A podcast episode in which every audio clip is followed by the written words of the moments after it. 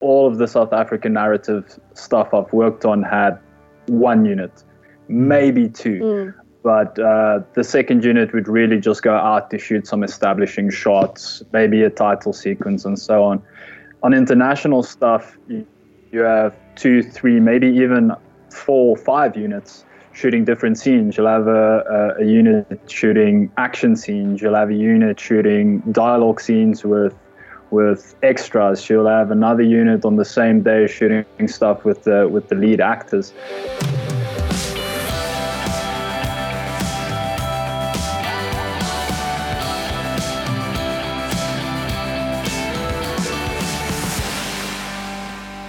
Hey, everybody, and welcome back to Department Spotlight, the show where we talk to our friends and colleagues about things that are happening in the South African film industry.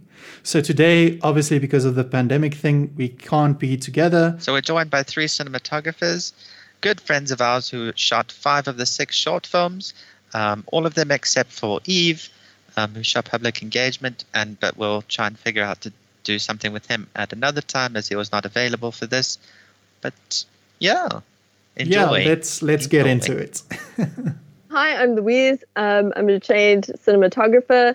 Um, my main work that constantly keeps me occupied is shooting short films and being a first camera assistant. Hi, my name is Nadis van and I work as a camera technician, mostly as a first AC. I also do uh, second AC. Okay, my name is Tsapang. Uh, I've been working for Via TV as a B camera operator, and I've been working on short films as well. I'm currently an intern at MultiChoice. Awesome, awesome. Well, welcome, guys, and uh, welcome to this like very strange um, edition of uh, Department Spotlight, which is the show where we speak to our friends and colleagues in the film industry just about their experiences in general. What would you guys say? What are the different departments that fall under cinematography? So many. I think the biggest one for me is uh, problem solving. Is that when you have an issue and you're in camera department, somehow you end up solving everybody's problems. Doesn't matter what it is. Yeah, I agree with that. Yeah. Yeah, uh, true. Yeah. So you said your current field. So uh, when you were talking about like a first AC, uh, what does that mean? Nadis? Uh, well, more or less, you know, just keeping stuff in focus, but you know, it's building cameras, camera maintenance. Um, it's running the entire camera crew. So we'll start off with a gear check, make sure everything is in order, do troubleshoots, make sure all your gear and equipment is working properly. And then on set, you know, maintenance and uh, troubleshoots on set, and then making sure everything is in focus. A lot of people call us focus technicians as well. Um, but yeah, more or less, you're running the entire camera crew, so the director of photography doesn't have to bother with any any snags or anything like that. Cool, cool, cool. So, um, Louise, uh, what is the job of like a, a director of photography specifically? Director of photography really oversees the director's vision or specifically what the producers have stipulated that they visually want to explore for their project um, and that can be anything, any different type of genres or technical, like um, out of the hat kind of tricks that they want to do. If they want to something out of the box or really plain and simple. Um, so it's really around visual, and then you also have an aspect of really dealing with your actors one on one, which I find very important because there is a relationship that happens with the actor and the camera that uh, I think goes a little bit overlooked uh, sometimes. Like everybody expects it to be just a relationship between the director, the actors, and then via director again to the director of photography. But mm-hmm. there is a, a, sort of relationship that needs to be built between the director of photography and the talent. That's very interesting. Uh, Tsapang, would you would you agree with that? Yeah, I do agree. Like uh, our job as cinematographers is to just make sure you interpret very well the whole script as the director asked to you. like the same that like if you once said like you know this is needs to be whatever that uh, the director vision then you know you have to tell it the way the whole crew agreed and stuff like you know hmm. yeah let let's walk through like um, you guys getting on set, right?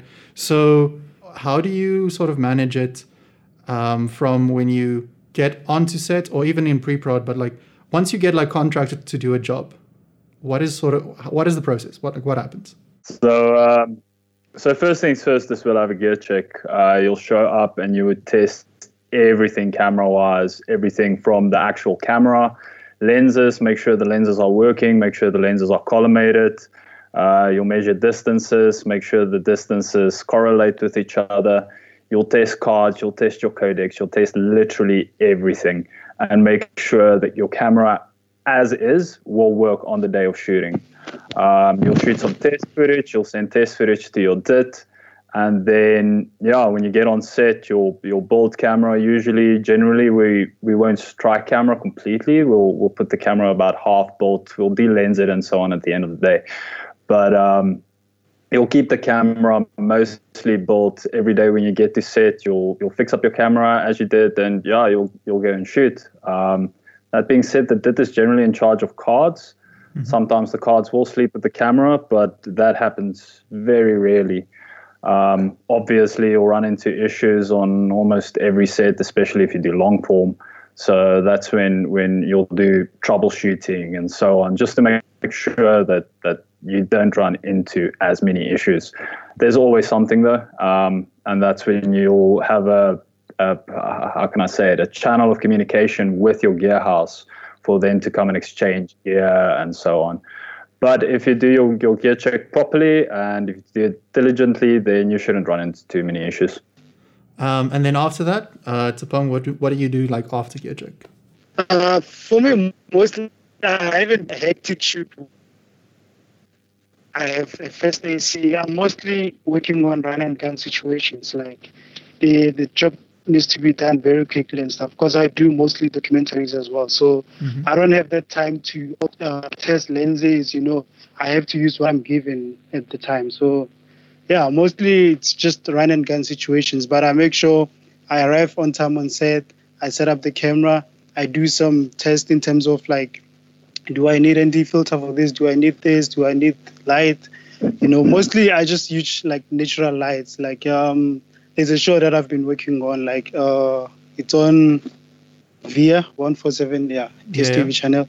Uh, yeah, so that like I haven't used most of light when I do like my B unit uh, shoots as well. Like it's just natural light, natural light, and whenever the light is out, I have to stop shooting. So that's I've been rolling mostly. The one, the, the the film that I worked on where I have like a first AC, like it was a, a Wits honors film and it actually won um, a SAFTA yesterday. So oh wow, yeah, wow, yeah, congratulations! Yeah, I yeah, actually heard about that. That's pretty cool. Yeah, yeah. St- student, wow. yeah, small world, uh, nice. SAFTA, yeah, best student film, yeah. So wow. that's the film that I I also thought about, and the whole film we shot with uh, 18 to 55 Fuji film, uh, not yeah, Fuji Fuji lens. Fuji. Oh, yeah. okay, okay. So we we we just used the zoom lens for the whole film. So like yeah. I see. Very interesting. Very interesting.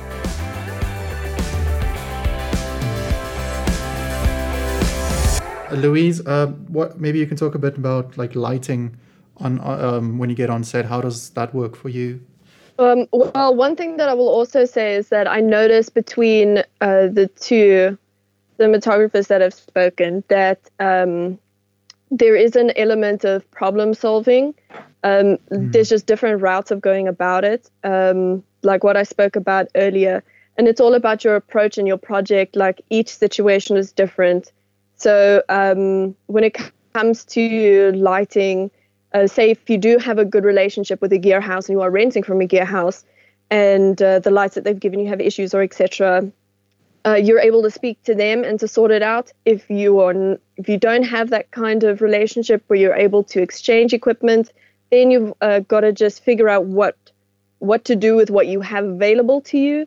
Mm. And so, depending on what that um, scenario looks like and what that environment looks like, will highly impact what you're able to achieve in the end of the day.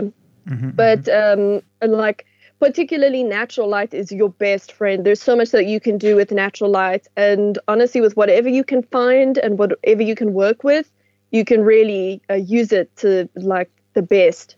Uh, even if you just bounce some light through a window off a white sheet to give your character a bit of a fill, Mm, mm. uh, it makes a huge difference in the end of the day. Like, it's all about how you work with what you've got available to you. So, so what you're saying is sort of like um, you work with what you have on the day um, in, to light it. Well, yes, I would say so. There is planning that goes into what you want specifically for your project. But of course, there's always going to be challenges. There's always going to be something that you didn't expect, and it's it's just rolling with the punches and coming up with the best. Um, you always just got to deliver your absolute best that you can do. And sometimes it isn't uh, what you wanted, but it's not necessarily a bad thing. You know what I mean? It sounds a bit strange, but like, I do. I, Yeah. yes, I think. I'm sure you know what I mean. Like, yeah, yeah. It- It sounds like you, um, both you and Tapang are sort of uh, coming from like a kind of a low budget type um, environment. yeah. Um, Yeah. Oh, more run and gun guerrilla style shooting. Um, I'm curious, Nardis, you've worked on a lot of more like um, sort of big budget type shows, right? Am I correct? Uh, well, I wouldn't say big budget, but some some sort of budget, yes. Okay, okay. Um, and would you say the approach on those shoots are like different from what um, Louise and uh, Tapang are saying? No, it's more or less the same, eh? Um, yeah. there's always something. There's there's there's always something, mate. Uh, I think the big difference is you have you have more of a support system. Um, you you sometimes have a larger crew. You sometimes uh, even you as an assistant would have an assistant would have an assistant. You'll have runners and so on. So everything doesn't necessarily fall on your head. You know what I mean? Okay. Um, like I Yeah. said earlier, like I said earlier, you would oftentimes run into some issues, and you would you would be able to call a gear house or whoever, and they can send their technicians to come and help you out, or to Mhm. replace gear, so on. Um, oftentimes on the lower budget stuff, you'll you'll run into issues, or you'll have stupid example, you'll have broken batteries or something. And you'll have to work around a way to shoot an entire day with only two or three batteries, for instance. yeah. Um, Whereas, whereas oftentimes on, on a bit of the larger shoots, you know, you'll you'll have spares and you'll have you'll have a contingency plan. Um, but no, it's it's more or less the the same thing. Um, there there will always be issues, and it will always depend on somebody to fix those issues. Yeah, I think the only instance where you're actually going to get something that's fully executable to your planning is if you're lucky enough to shoot in like a massive studio, and that's when you're getting huge, huge budgets. That's like Yeah. Warner Brothers kind of budget. So Yeah. yeah, like uh, I think that's the only environment with enough resources that's controllable enough to absolutely execute your idea to the T. yeah, yeah, that makes sense. It's really cool that the problem solving, the thinking around the problem solving Mm. stays the same depending on, like, it doesn't even matter about the budget. The, the, the thinking still stays the same. It's just when you get more budget, you get more, like, safety net, as Nardis was saying. But Yeah.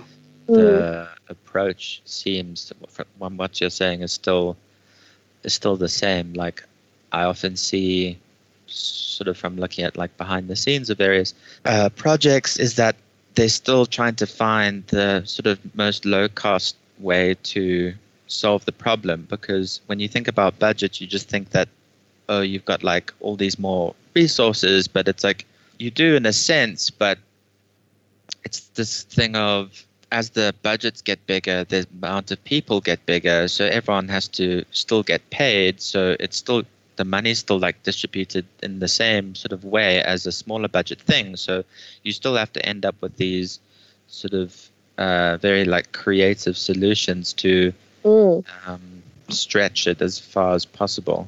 Absolutely. Yeah, also it's time saving. Time is your biggest cost on a shoot, regardless Yeah. of your budget. I think at the end of the day, whether you're, you know, a student working on a no budget or if you're working in Hollywood on a Warner Brothers shoot, you're at the end of the day you're doing the exact same job.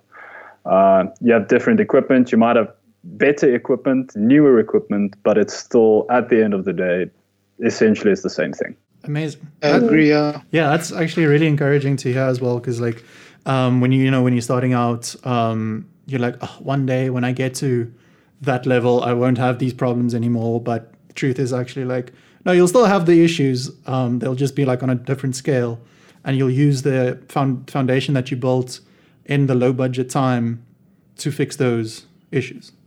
Yeah, I'd say it's absolutely valuable, really.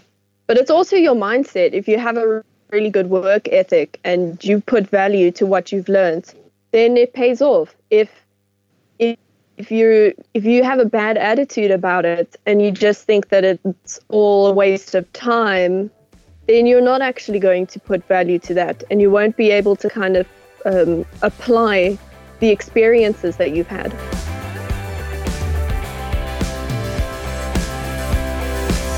Um, so, so we're talking about we're talking about sort of the differences of budget sizes, but sort of segueing into different types of sets. Um, I have a question here. What's the difference between a commercial set and a narrative film set? For me, um, because I work on both, I think n- with narrative, you oftentimes have a have a lower budget per episode, if that makes sense, but you have a little bit more time. Um, commercial sets are are generally more comfortable, but you're you're rushing. You have to oftentimes shoot a three minutes or so in twelve hours. Um, The crews are oftentimes the same size. It depends on the the general size of your commercial. Um, but commercials, I find, anyways, are generally more comfortable, a little bit more cushy than than narrative kind of uh, drama series, TV dramas, and so on. Um, but I think most people prefer to do commercials if you can get the the amount of work. If if you can work often within a month, most people Yeah. would prefer to work on on commercials as opposed to drama series or even features. Um, because you you first and foremost you get paid more, you get paid on a daily basis instead of weekly or monthly, and most things are better. It's more comfortable on commercials. That's very is interesting. the, the the price difference in, in terms of your income is that specific to here, or is it just that's the way the commercials is, industry is versus narrative internationally? So commercials generally pay a daily rate, whereas narratives uh, generally pay weekly or monthly rates.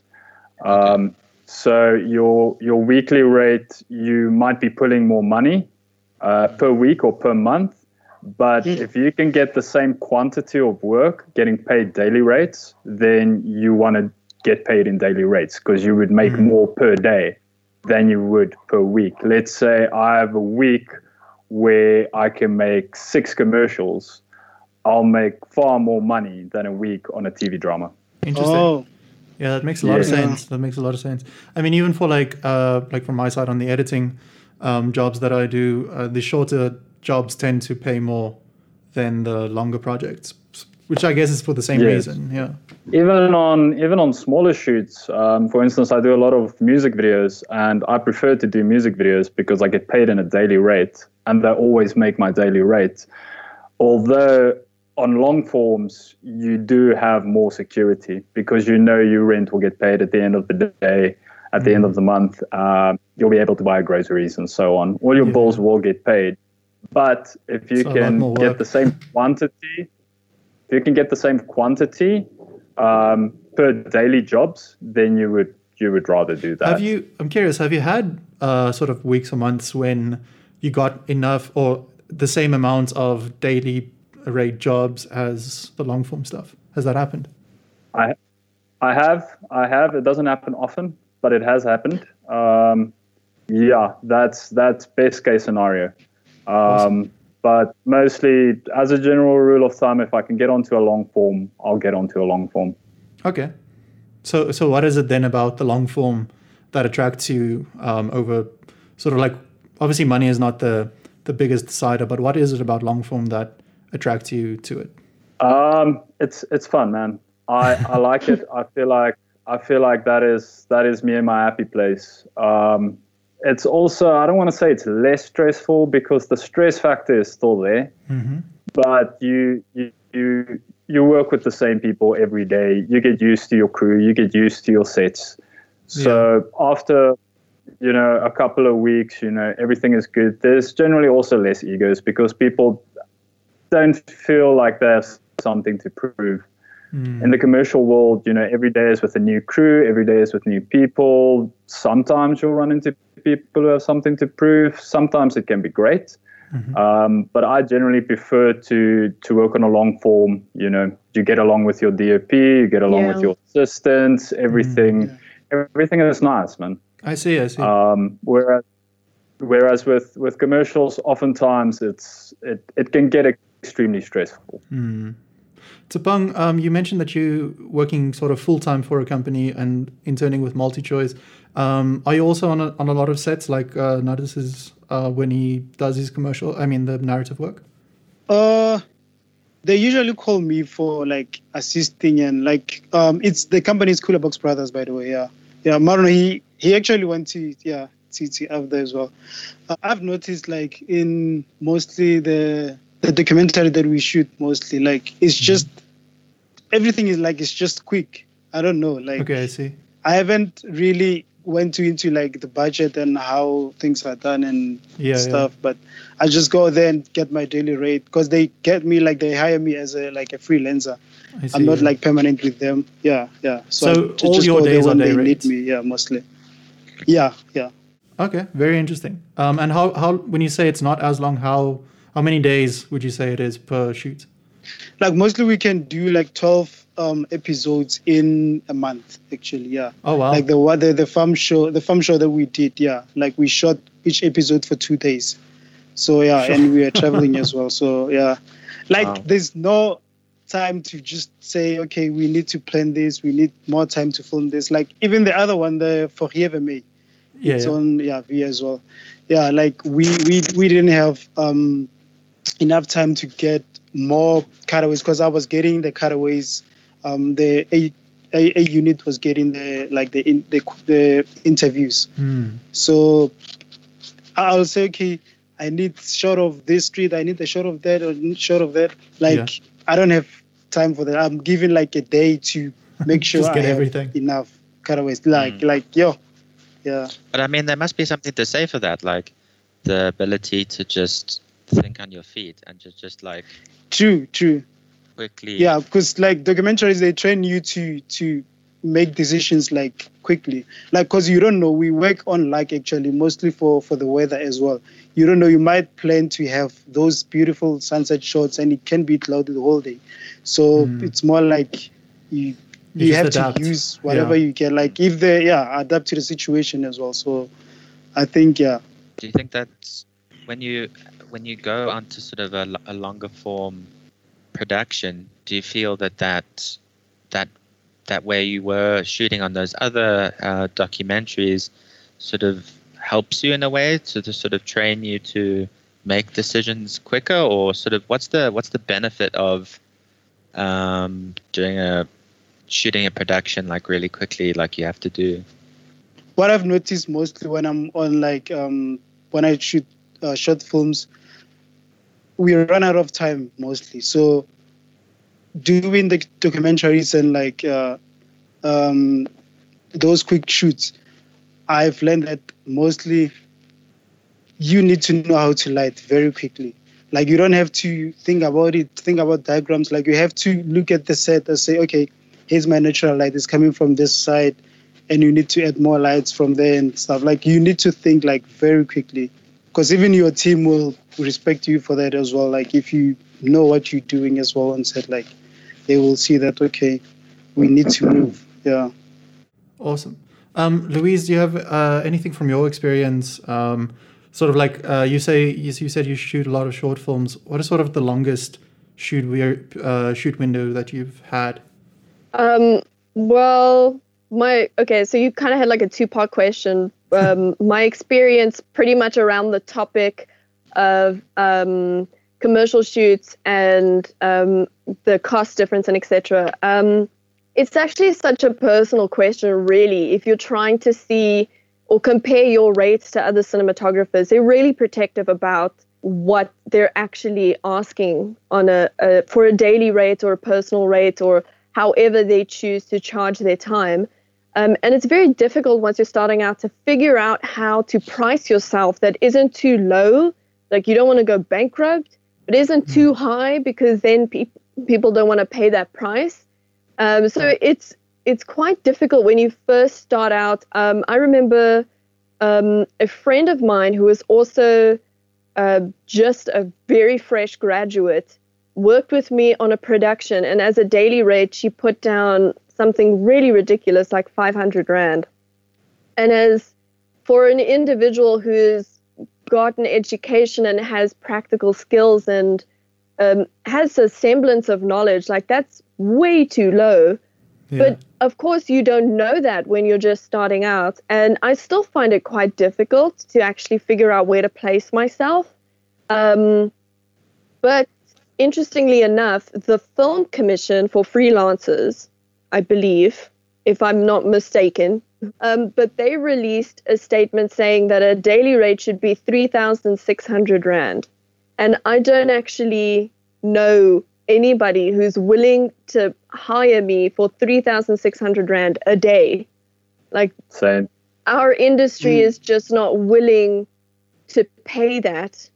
So I think that the the freelancers daily rate or weekly rate or monthly rate, however they want to charge their time, will depend on the economic status of that industry. Like it's hmm. just it goes hand in hand. It just like that's how it is. when Louise was speaking about sort of rates and all of that kind of consideration and like students not knowing how much to price themselves when they go out into the industry, it it kind of reminds me of like in high school when you're doing LO and you're like and then you get out into the real life and you're like, why didn't LO teach me like how to do my taxes? And it's like mm. I feel like in film school they don't teach you what the industry is really like. That's true. You know what I mean? know- I mean, some that's- lecturers do, and some of it's covered, but it's. I don't feel like, I don't feel like enough Yeah. focus was put onto it. Um, like I didn't learn anything about being a freelancer, um, except on the odd occasion when it would just come up, like in conversation, or someone would actually have to bring it up. But yeah. it just reminds me of high Mhm. school and LO and how we weren't like really prepared, and it's like, oh, you have to do taxes now, and it's like, I don't know how to do this. Like, Yeah. you know what I mean? What do you Um, mean? Like you knew it was going to be there, but actually, in the end of the day, you don't know how to do that thing. Yeah. Yeah. If I'm not mistaken, I think all of us studied under all of us who studied cinematography anyway studied under Harmon, uh, Harmon Cusack, and I do recall him mentioning how much you know freelancer would make more or less, but in terms of assisting and in terms of how we're working, we didn't, we weren't really prepared all hmm. that much. Mm. I remember my first job outside of film school was completely, I mean, it was such an eye opener because hmm. I was working, I was working on a two camera crew. I was second camera assistant and I learned more in those couple of months from those people than I ever did at film school. Hmm. So I would say if you if you if you really want to learn how to work in the industry, you know, get your ass on a job and and learn Yeah. from the people who are actually working Yeah. in the industry. Film school will only prepare you that much. Yeah, I think film school is geared towards the practical side of it. And I think, I mean, I'm I've literally just said problem solving this entire video so far, but honestly, like that comes from Harmon. He really like drilled that into us and really like gave us a lot of tools about how to problem solve things and like to think for yourself and to be able to resolve these issues that you're constantly going to have.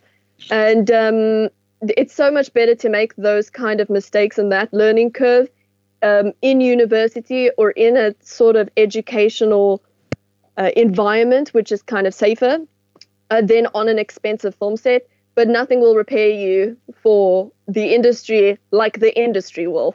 Absolutely. it's its True. own it's its own educational I platform. suppose that is one of the like pros of going to the film school is exactly what you're saying. You get that that kind of buffer between you know the industry and and Not and knowing yourself anything. and yeah. like yeah not knowing Mm. anything and so you don't get slammed by that wall but what what do you think each of you would you say to be a cinematographer in south africa you kind of touched on it already is like film school necessary I don't think it's necessary. Um, I do think it's beneficial.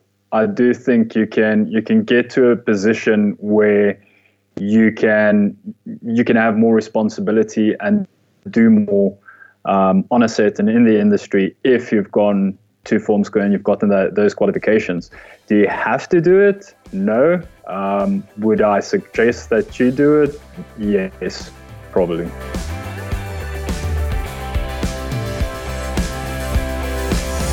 Um, I wanted to ask, what you- if you? Okay, so let's do it two part. Like, if you, how do you get on your first set? That's the question. But like, if you didn't go to film school, how would you approach it? And how did you eventually get on your first like paying job um, set? For me, I actually started like doing stuff for free. Actually, I approached people and I asked, "Can I shoot this for you like for free?" Because I started back then with the weddings and stuff. Like my first wedding, I asked like uh, people like, "Okay, can I just cover the ceremony? Can I cover this? Then I will show you the footage and maybe you pay me if you want to." Yeah. So I think it's more out of asking as well. Like you have to approach people and network with people, attending those um, uh, what is it, the media thingy? Um, Oh, the they expo. usually have it at uh, Ticketpro. Yeah, the expos. Like make sure you attend the expos, network with people, because even um, the Moya film that we, we shot, the short film that won the SAFTA, Mhm. the reason why I got the the, the, the job was like uh, I was working on a commercial as a colorist actually. Yeah, just a quick commercial for for YouTube channel actually. So the Oh, guys uh-huh. sold me like the way I was I was working as well, like on set, because I was also assisting the the cinematographer with like rigging lights and moving stuff and yeah. So he was like, okay, I'm working on a on us film. Would you mind to to be part of like uh, the film as a director of photography? And I was like, okay, cool, I will do it. And Yeah. he didn't say I will pay you, I will do this. I was like, okay, this is an opportunity. Let me just do. Because what, what am I doing? Like I was, yeah, there was nothing that I was doing.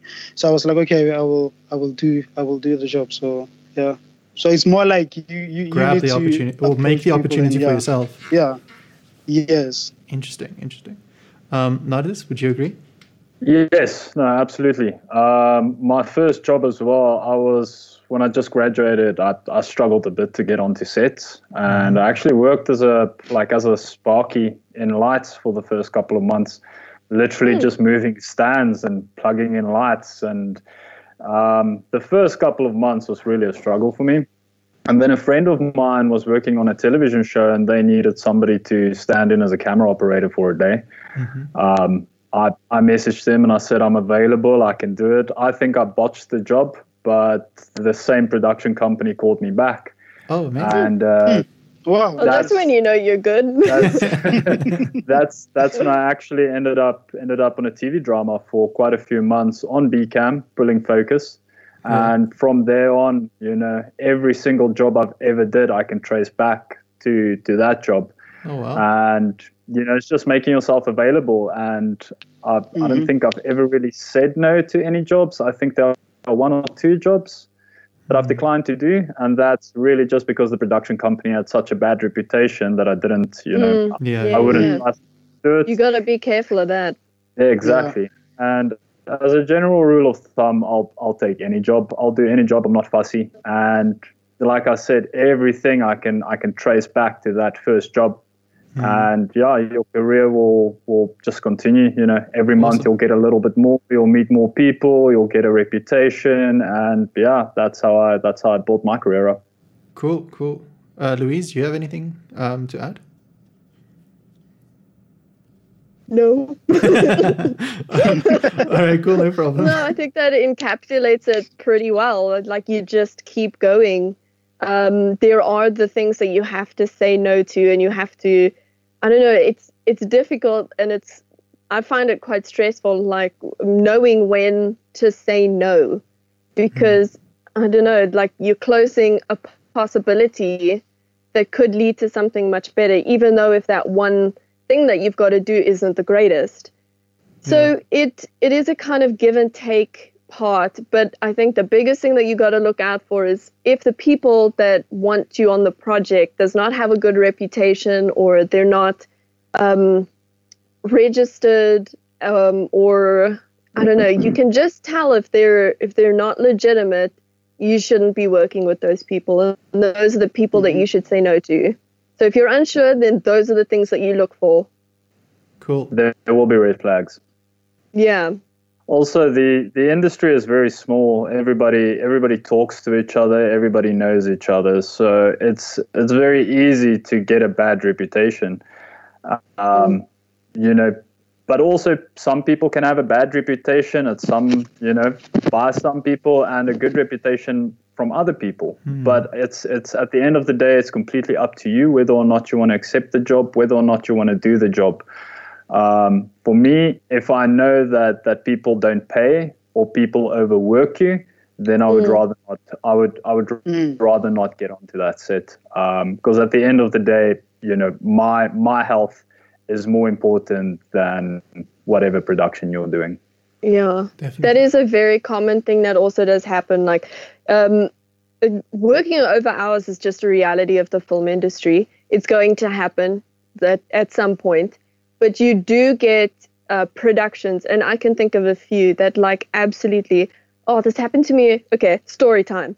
This happened to me on a commercial that I shot. I was working with a vehicle manufacturer, and Yeah. we were shooting on a golf field with um, three different vehicles, and we shot them all within one day, 30 seconds. Well, 30 seconds is the end product for each vehicle. Um, and like, I didn't have any water or any food all day. Like, What? there was no, um, yeah, it's like there was there was no actual care for like the individuals who were working. Um, we were all in the sun all day, and it was absolutely awful. Uh, also, the crew was horrendous. Like they treated me very, very badly. Um, at the end of the day, like we just spent an entire day together, all these people, and at the end of the day, they still got my name wrong. After correcting people fifty thousand times.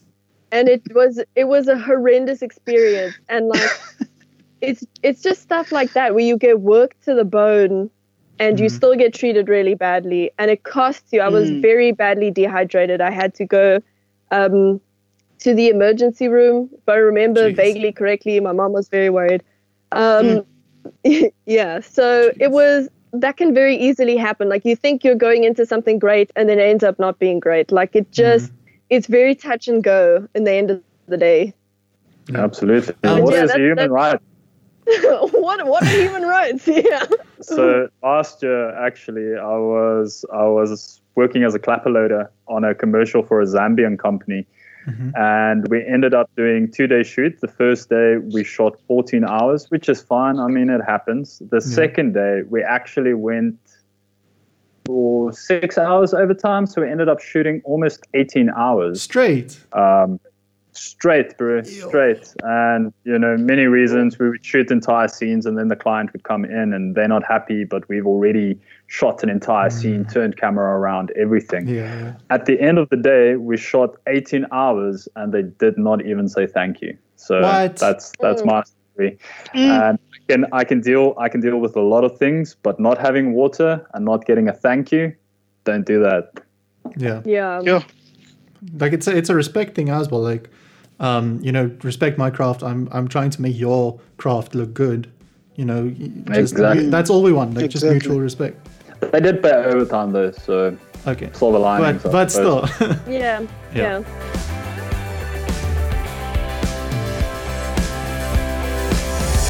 all right um so let's move on to like a couple more sort of fun type cinematography questions um so i want to ask uh what is the most recent film that you saw that really made you think about your shooting style and how you would want to i don't know adjust it or things that you want to try I actually watched Seven last night, and uh, oh yeah I still regard it. I still regard it as one of one of the prettiest movies. I mean, it's it's ugly pretty, yeah but it's, it's very shot so gritty yeah well, and it looks Mm. so amazing, man. And um, I don't know, I can't I can't really think of any focus pulls or anything like that at the moment. But just the way it's it's lit and the way they'll play around with light in the in the narrative, um, like for instance, there's that scene where Brad Pitt's character, the Detective Mills, tells the story of uh, where he shot the guy. Can't remember the the cop who got shot's name. And when the scene starts, it's pretty pretty low key, like pretty dark, almost chiaroscuro and then you see the sun moving past them in the car. And by the end of the scene it's it's almost like more of a more of a high key a little bit brighter kind of lighting setup. And i think that speaks volumes about the narrative you know him mm. getting this story that's that's been bugging him for years off of his chest. I just think it's oh man it's such an amazing form and it's made so beautifully very yeah true. seven very is absolutely beautiful Yeah. Um, for me, I actually recently watched a series. Uh, now, I haven't looked into the behind the scenes of it too much. I'm not even sure who the director of photography is yet. I only really just saw this. It's Yeah. a series, it's um, an Apple original series called See, and Jason Yeah. Momoa is uh, one of the main characters that's in it. Yeah, yeah. And basically, within the story premise, uh, all these characters are blind. And the way that they visually depict this is very interesting. Like, typically, you have a very standard um, way in which you uh, place your characters inside a frame for eye line and uh, their basically normal social dynamic uh, flow Yeah. but because everyone is blind, it's completely different. Um, characters don't necessarily look at each other. Characters um, are intruding in, into each other's personal space. And besides that, it's in a like utopian world which does not have electrical lighting. And so it, there's a lot of blues and reds and oranges from trying to mimic different lighting scenarios and just thinking like there's a forest scene that is lit amazingly. And i just like it blows my mind when people shoot outdoors and it looks so good. I just it blows my mind. I, honestly because i think one of the worst things is to shoot under trees because as soon as the sun comes out oh boy are you gonna see a bunch of flecks of little light and it's gonna be annoying as hell. And then the sun's gonna go away, and then all the little light goes away, and it just nothing makes my blood boil than shooting under trees and outside because the sun never behaves ever. so yeah, there's a, a yeah, and this series just in just in general is just um, really amazing, very different. But I think that that's the most interesting thing that I've seen about this series is character dynamic and how they've managed to manipulate it in such a way that it's it, it makes you conscious of the fact that their social dynamics are very different. And it's actually executed through the the way that the characters are shot. Like I don't know how else to explain it. It's very Yeah. different. Interesting. It's rad. Absolutely Very recommend. interesting. Watch Okay, it. cool, cool. Uh, Tapang, do you have a, a, ser- a show, a series, or a movie? I think I still love um, Sicario, the first one. Yeah, yeah. Yeah, I don't know Oh, why. I like I don't know why I like like Roger Deakins, but the way he lights, like Ah. it's so natural. Like you wouldn't tell that there was a light there. Like it's supernatural, nice and Mm-hmm. soft. Like yo. So for me, like even the way he lenses as well, like the choice of lenses, like a simple close up, we can even do it with like 35 or 25. Like it still looks good as well. So yeah. Definitely. I mean, Roger Deakins is is a master. but then that that does bring us to who is your favorite um, DOP? Probably My Emmanuel favorite DP Lubezki. oh, okay. Yeah, Emmanuel Lubezki is great. Mm. Yeah. Um, Tapang, you were saying? I think it's obvious for me. Yeah, Roger I Deakins. just yeah. said true, true. And Louise? Same. Uh, Which one? he Lubezki or amazing- Deakins? Both. Yeah, it's just yes. Just yes. Yes. Correct answer. Yes. Yeah. Which one? Yes. What is it about their style that um, attracts you to their work? Uh, I think for me with Lubezki, anyways, is he has a he has a way in you know telling a narrative and character development um, that is natural but not natural at all, if that makes sense. Mm-hmm. Um, he almost has this fantastical world in in all of his films Mm. where it feels so natural, even though it's it's not. Um, and he has a way, in, in he gets the story across in a way that that just feels right. Yeah, I, d- I completely understand what you're saying. Um, it is quite, I think it's unusual because it's quite different to what other cinematographers have done before, but yet the motion that he's using is somewhat a natural motion. So the audience is almost comfortable with it, but also uncomfortable with it because it's so unusual. Yeah, hmm. Absolutely. Those Yeah. wide angle close ups, man. Yeah. Chivo. Those wide angle close ups unlike an IMAX screen. Yo. I remember Yeah. I watched uh, The Revenant, I think, on an IMAX screen, and it was like transcendental, man. It's magic. It's, it's absolute magic. What was the question again?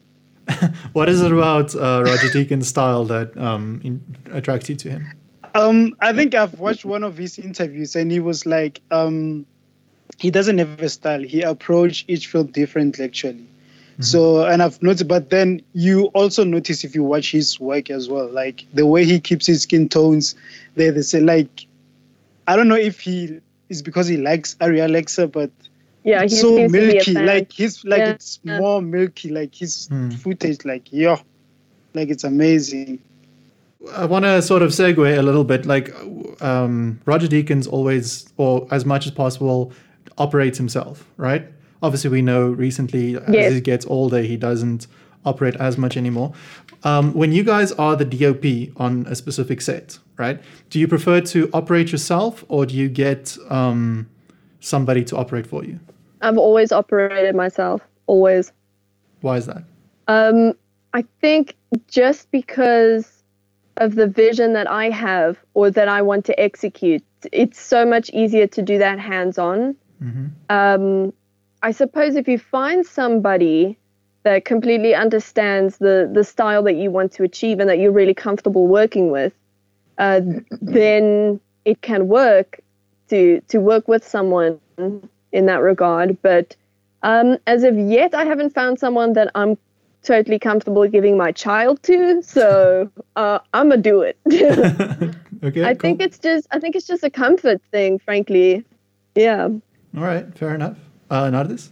Uh, yeah, no, I have to agree with Louise. Um, I feel the same way. In South Africa, it really is the standard for most DOPs to operate themselves. Okay. Um, I've, I've, I've been fortunately enough fortunate enough to be on a on a couple of international shoots where the DOP actually had operators for them, Mhm. and I think it's it's more for them. It's the luxury of sitting and watching the screen and taking everything in.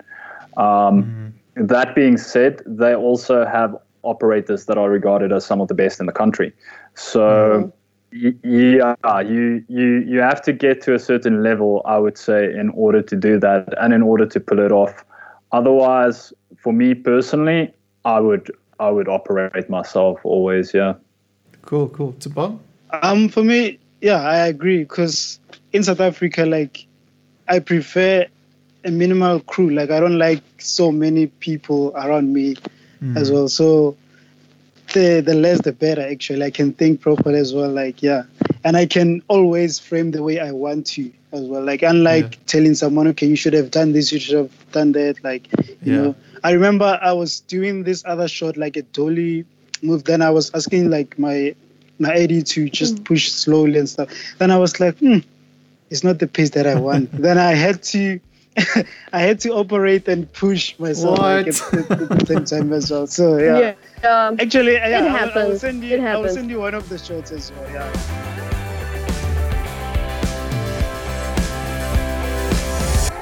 Um, I wanted to ask Nardis, you mentioned that you worked on some international sets. Um, what is the difference that you found between South African sets and international sets? Budget really Um, I think budget is the is the largest difference. The crews are far far larger, um, and you also have multiple units. Where in South Africa, all of the South African narrative stuff I've worked on had one unit, maybe two. Mm. But uh, the second unit would really just go out to shoot some establishing shots, maybe a title sequence, and so on. On international stuff, you, you have two, three, maybe even four, five units shooting different scenes. You'll have a, a, a unit shooting action scenes. You'll have a unit shooting dialogue scenes with with extras. You'll have another unit on the same day shooting stuff with the with the lead actors. So it's really far larger, larger budget. Just everything is much much bigger. Um, personally, like I said, I prefer working on smaller stuff because it's it's much more intimate. Um, so working on on stuff that's that large with that many people, I just find it chaotic personally. Um, somehow everything gets pulled together somehow. I remember on this particular production, there was one day where I think I was on the shoot for about two weeks, and we were shooting a specific action sequence uh, with the lead actors, and I think we were three units all shooting the same thing. And I remember thinking, like, wow, dude, I've been I've been shooting this thing for about two weeks, and all of a sudden there's a whole other camera unit with people that I know, but I didn't even know they were shooting the same thing I was shooting. And you know, the the other DOP, the the main DOP was there, and I didn't even know he was the main DOP. You know what I mean? so. I, That's I crazy. it's it's insane. It's absolutely Yeah. insane. And I think I think that's the standard that you see in like Hollywood and places like that. Mm. Personally, I prefer a much smaller, much more intimate crew. I'm sure those kind of those kind of th- sets happen, but I think on especially action movies, you don't you don't really see that kind of stuff. Do Yeah. you think? Sure. Do you think something's lost in that? Do you think there's something some sort of dilution? I I do I do think so. I think it's it's easy to lose the essence in something if you don't you as a creative don't have control as an HOD over everything. Um, like I said, we were at some point we were fi- four different units shooting the same show. Damn. So you know, this guy lights it this way, that guy lights it that way. They're Wow. Hmm. all DOPs, and we're all trying to bring together the same thing, but everybody has different thought processes. Of course, there would be pre-production, and everything would be worked out ahead of time. But I do think, like you said, I do think there there is some sort of dilution. I prefer I prefer especially narrative stuff to be much more intimate and uh, much more to the point from the heart. Mm, I think I was reading an article. Deakins um, echoed the same thing. Um, like when he started working on like a larger, like much larger projects, like uh, recent, like Blade Runner 2049, and the producers um, were trying to convince him to do multiple um, units, and he just like he just refused because because it, it as yeah as you're saying there's just like too many cooks you know spoils the Yeah, yeah. that old broth exactly. okay cool um i got one question here what are some characteristics of your ideal director to work with Um, okay, I'll answer. Okay. Um, char- characteristics that I think is very important for um, a director, particularly for myself. Um, perhaps also in general, I think we can all agree is somebody who is open to listening and interpretation of any critique or questions or suggestions. Um, not necessarily that somebody that just agrees with everything, but somebody who's at least just willing to listen and actually consider what you've said, not Absolutely. just pretending to listen and then throwing it out the window. Like there, some people just listen so that uh, they can say that they did that and then carry on with their day. Um, and that's kind of defeating the purpose. The point is just to listen to what the people have to say around you and then to react upon that. Yeah, So- definitely. Yeah, I think that's my main ideal thing is just somebody willing to actually consider what I have said to them. For me, communication. Uh, communication is key. Um, When I when I studied, especially, I worked with some directors who just couldn't get a point across in a Mm. way that that anybody could really interpret it and understand it. Um, I'm sure in their in their own heads they they had a very clear, concise idea of what they wanted, but oftentimes it would either get lost in in translation, or you know the the it, the general idea wouldn't be carried across. And I Yeah. think you as a director, you you have to direct, and if you Yeah. can't communicate, then you can't direct. Yeah. Agreed. Yeah. For me, I think uh, I prefer someone who's not too technical because they usually like ask questions. Yeah, why is it so dark? Why is it so like you know? I I I prefer someone who who can trust me, like who really trust the crew members and like who's okay. I will give you the freedom to do whatever you can, and as a director, they will also focus on directing. Like yeah. So I prefer someone who's not too technical as well. Okay. Yeah, all very good points, frankly. Um, cool. Uh, Mark, do you have a final question?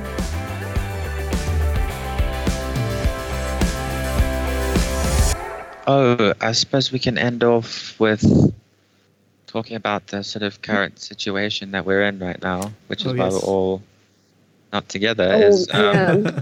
how has how has the, the this this pandemic affected your work, and what can you do, or have you been doing at home during this pandemic? Well, there is no work. Yeah. Uh, Cool, we'll see you next time. the- no, no, but in all honesty, everything it's it's a dire situation. Everything around the world has been shut down from you know here in South Africa to the United States to India to Nigeria, Australia, all over the world. Mm. People are out of work. People are really struggling to make ends meet. Um, this year actually started amazing for me. Like I, I had Yeah. such a lovely start of the year, and then all of a sudden, you know, we're shutting down and we're getting cases of coronavirus in South Africa. And there's a lot of my colleagues who who weren't as lucky this year, and you know, it's it's really bothersome because they Mhm. don't have an income. They haven't had much of an income this year. And quite frankly we don't we don't know when we're going to get back to work and when work is, is if work is ever going to come. Um, just before we locked down i was on a tv drama and we shot the first episode of the the second season and we had to we had to shut down we were one of the first shows to shut down in the country and Mm, sure. literally a couple of days after that, it was one after the other. Uh, I'm talking with a lot of my colleagues, a lot of other camera technicians, grips, and lighting guys, and no, nobody knows what's going on. Sure. So I think right now I'm I'm keeping busy with shooting stock and stuff like that, trying to figure out a hustle at the moment. But I'm hoping that we can get back to work as soon as possible. Man, Yes. that's so hectic. Yeah, because I was I was thinking about it as soon as it happened. I was like, there's no way, except for like post production, for Mm. film sets to exist in any way because you're working so close to one another. There's no there's no way to like socially distance yourself from On a set, yeah. you know the person that's like Mm. the same Mm. camera as you. You know what I mean? So And you touch so much stuff. Like, there's no way that you can touch something that somebody else Exactly. hasn't already touched. Like, Mm. it, Yeah. It's just not going to work.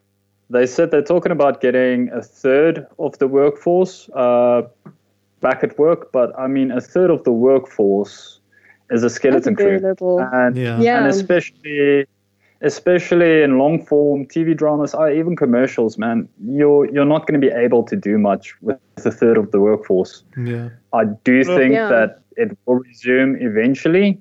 When I can't say. We're all digging into our savings, and you know, Mm. quite frankly, we don't know when that savings eventually it'll dry up. So yeah, I'm worried, and there are a lot of people in the industry who are in very, very, very dire straits at the moment. That's really hectic. But besides, you were saying besides trying to get some stock footage to sell, what's what are other ways that cinematographers can sort of generate some type of income in these really hectic times? You know, you can maybe do some sort of uh, uh, teaching lessons or something. I don't know. Yeah. Um, Mm. you know, we've been But that's we've a been shooting. long term kind of goal. I, I don't know if you if you put out lessons like that.